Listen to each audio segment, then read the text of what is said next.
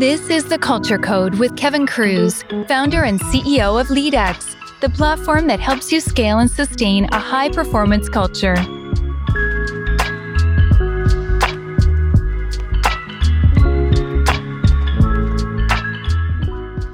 Hello, everyone. I'm Kevin Kruse. Welcome back to Culture Code.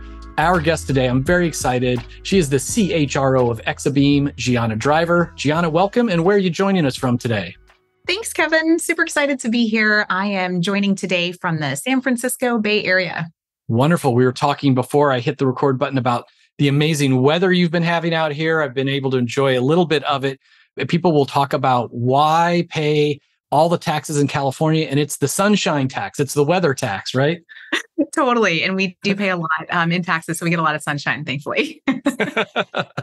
now, for people who are not familiar yet with Exabeam, just mm-hmm. in plain language, what do you guys do? Tell us a little bit about the company. Yeah, so we're a global company. We're approximately 700 people big. And when I'm talking to my mom, the way that I explain cybersecurity to her is that we're in the business of making the world a safer place. That's right. So we've got a variety of tech tools that utilize AI and machine learning, and they help organizations really understand when there has been a threat, um, whether it's an internal bad actor or an external individual or group of folks. And our technology helps organizations quickly understand that there's been a breach and then isolate and mitigate the exposure. Because if you think about it, every second that um, information and data is breached and exposed is liability, cost, et cetera, for organizations. So we have some really amazing products that help companies keep themselves and, and their data safe.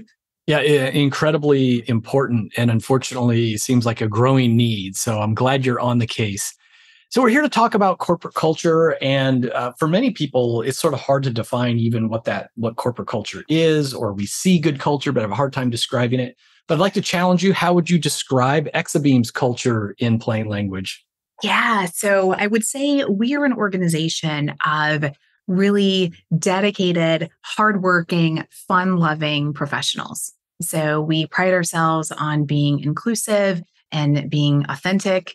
And personally speaking, I would say I find our culture very inspiring. I love the fact that when we gather together, we have very impassioned uh, individuals who come together and we're able to put our, our heads together and think differently and come up with new solutions that frankly a lot of us didn't see individually but it's the collective power that's that's incredible that's where magic happens and i'm just so excited that that's part of our culture now you mentioned, you know, fun and working hard, inclusivity. That doesn't happen by accident. Great culture is intentional. So what are some of the ways that you foster or sustain your culture? Yeah. Well, I'm actually I'm going to I'll answer your question, but I'm going to add on to that as well and say it's important to note that culture is something that is very dynamic. I think of culture as this living, breathing part of an organization that's ever evolving, it's ever changing. And it's this beautiful thing that every person in an organization impacts, whether that's in a, a big or a small way, every single person in a company impacts its culture. And so I think it's important that we think about culture as an active, ever evolving part of who we are. So, to answer your question around what are some of the specific activities and initiatives and things that we do at Exabeam to really nourish our culture.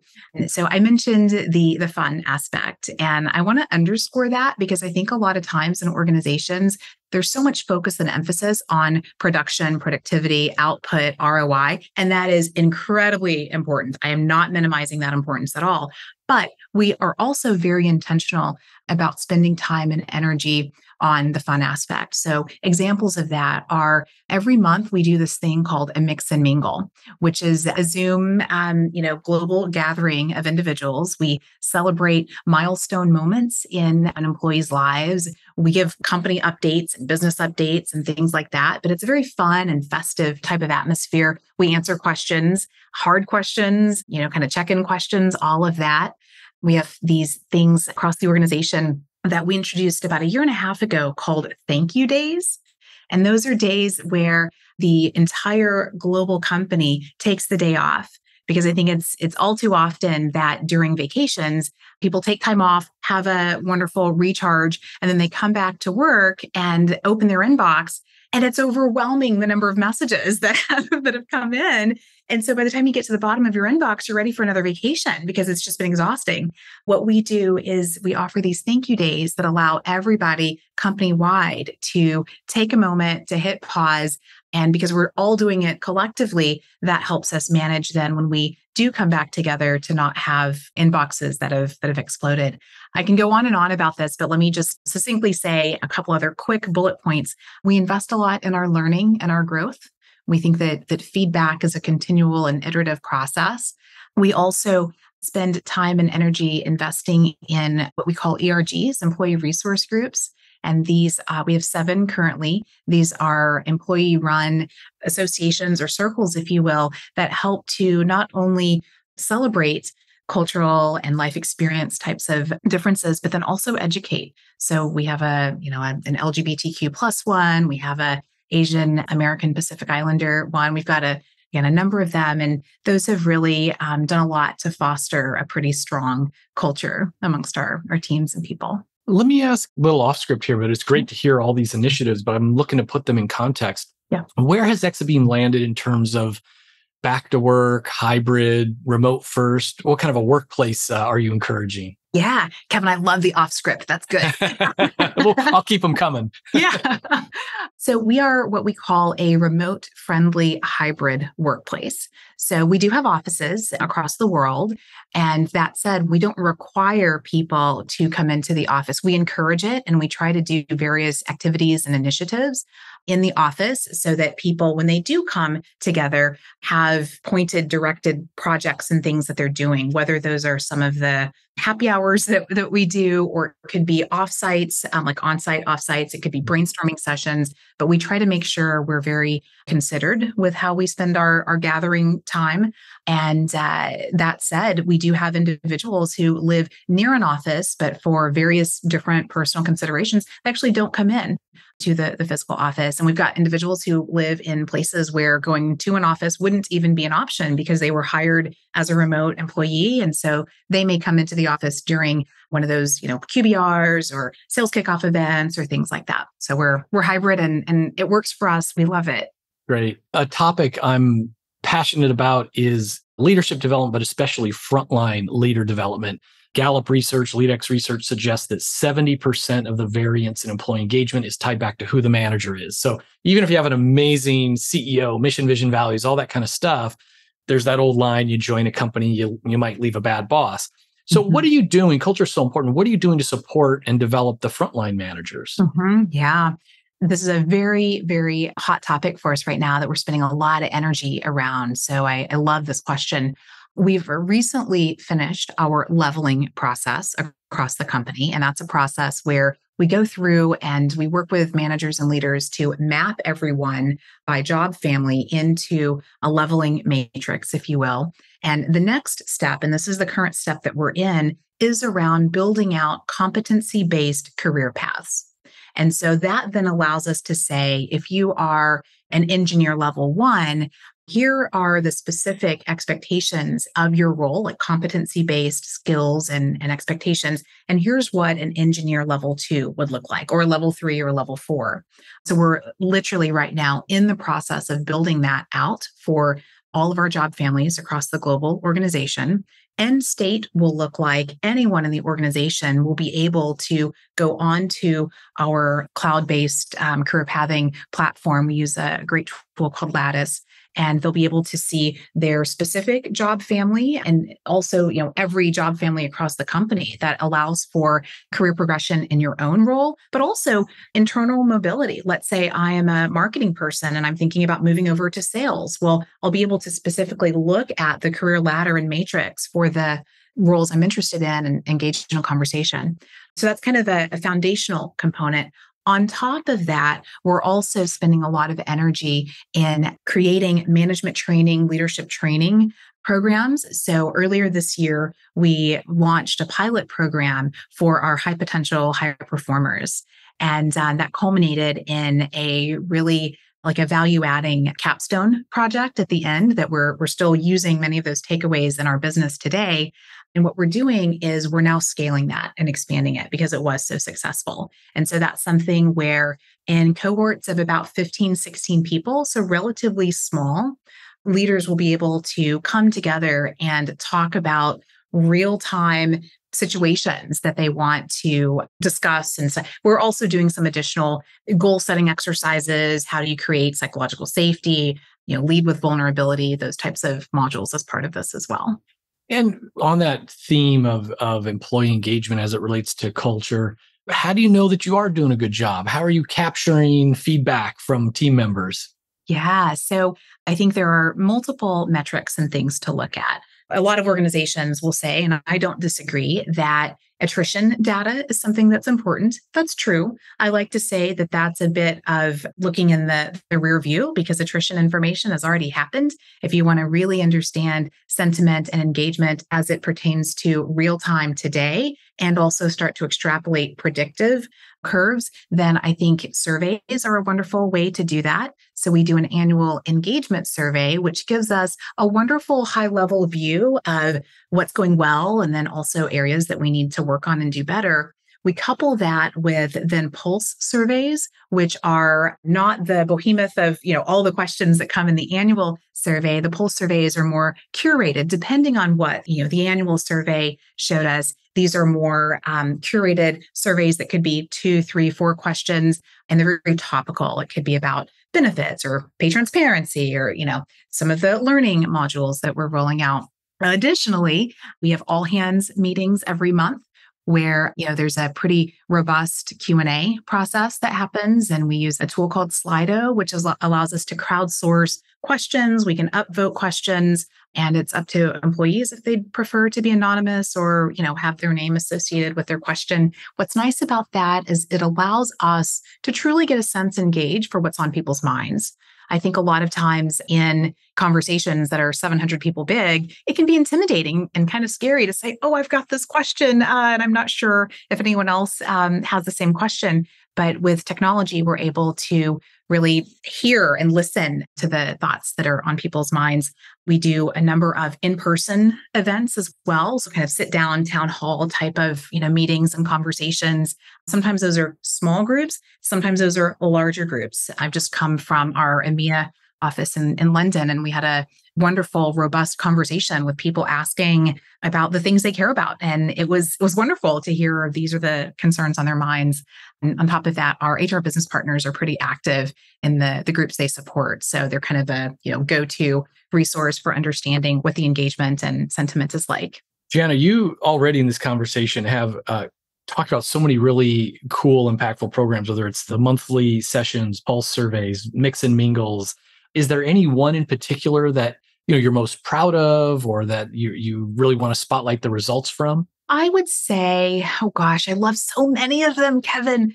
I think that our monthly mix and mingles have really done a lot to bring our people together because in all hands meetings, in fact, we had one earlier today, they're wonderful. They tend to be so expansive in the content and the material, right? We're looking at the competitive landscape. We're looking at here's how we're doing against our, our roadmap. Here's how we are faring in terms of our plans on the, the product side. Like it just, there's so many items and topics. What I love about these mix and mingles is that these are employee focused times each month where we're talking about the employee experience. Yes, we are talking about things like it's performance review time or time to enter goals into the system. However, we're also spending time to build the connective tissue amongst ourselves. And at our core, we're humans first and employees second. And the mix and mingles really allow us space to be human with one another and be ourselves and just connect. And that's fun. This is a uh, short format podcast, so we've only got a few minutes left. But I want to hit you with some a couple more questions, maybe a little bit more fun. Imagine that you could send all your colleagues a book, or maybe it's uh, another piece of media. You know, it could be a podcast or a movie, something. But they would promise that they would read it or watch it. What would you maybe send them all? I might send them a truckload of books. You're a reader. I, reader and podcast person, yes. Uh, if I, if I had to choose one, a book that I ensure every person on my team has and has read, because we usually will do workshops on this, is Dare to Lead by Brene Brown. That is a powerful, powerful book that has just created such an amazing sense of community. Um, it highlights the importance of vulnerable leaders in the workplace. And it's just been a game changer for me and for many people I know. Brene Brown is, uh, her work is, I mean, I read a lot, but her book, Daring Greatly, was one of the most mm-hmm. transformative, even for me personally. Like I've, I dog eared so many pages, I underlined so many things. Like that book looks like it's been through a battle or something. It's, she's got yeah. great, great work. Yes. So g- given what, um, where your organization is today and the world at large and the goals ahead, if you had a magic wand and you could wave it and suddenly all your colleagues got a little better at one particular skill or behavior, what might that be? What would you, how would you cast your spell? Yeah, you know, there's this quote that says, the fear of failure has killed more dreams than failure ever will. And there's a similar quote that says something along the lines of, What would you do if you knew that failure wasn't an option, right? So if you could certainly succeed. So the the wish that I would cast in my in my wonderful spell on folks would be to work without fear of making mistakes. Dream and dream big. Yes, that does mean that failure and mistake making will happen, and that's okay. And not only is it okay, it's necessary to being successful. My last book was on goal setting, and that's one of the secrets. There was a chapter, I think I called it Goal Big or Go Home.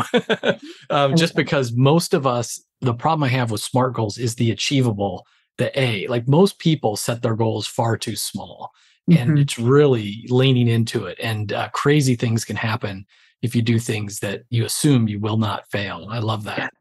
So, final question: um, What's exciting you the most about uh, about the company right now? Mm, I'm going to take that question two ways, Kevin. The first way I'll, I'll speak on uh, the product side. So we've got some really exciting new releases and, and product launches that our teams have been working really, really hard on.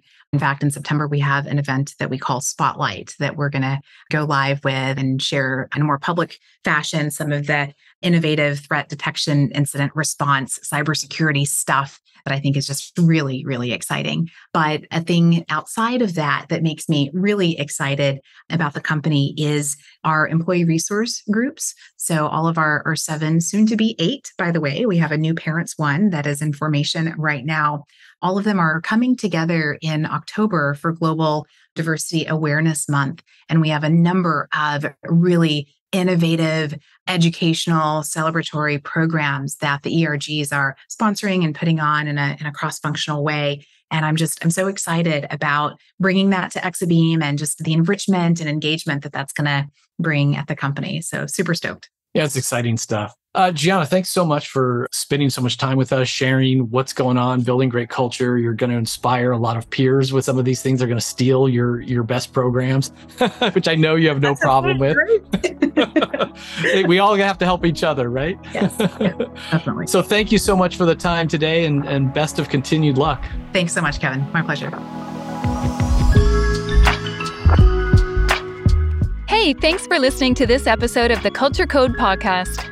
Are you looking to build, refine, or revamp a training program? We team up with companies like Northwestern Mutual, Syneos Health, and Duck Creek Technologies to roll out highly engaging training series for emerging leaders, new managers, women in leadership, high potential managers, sales enablement, and more. Check it out at leadx.org. What makes these series so uniquely engaging? We help you build a full system of development that leverages our cutting edge platform and world class training. We blend together world class cohort based virtual training and group coaching, personalized nudges, micro learning, and on demand office hour style coaching. Go check it out at leadx.org.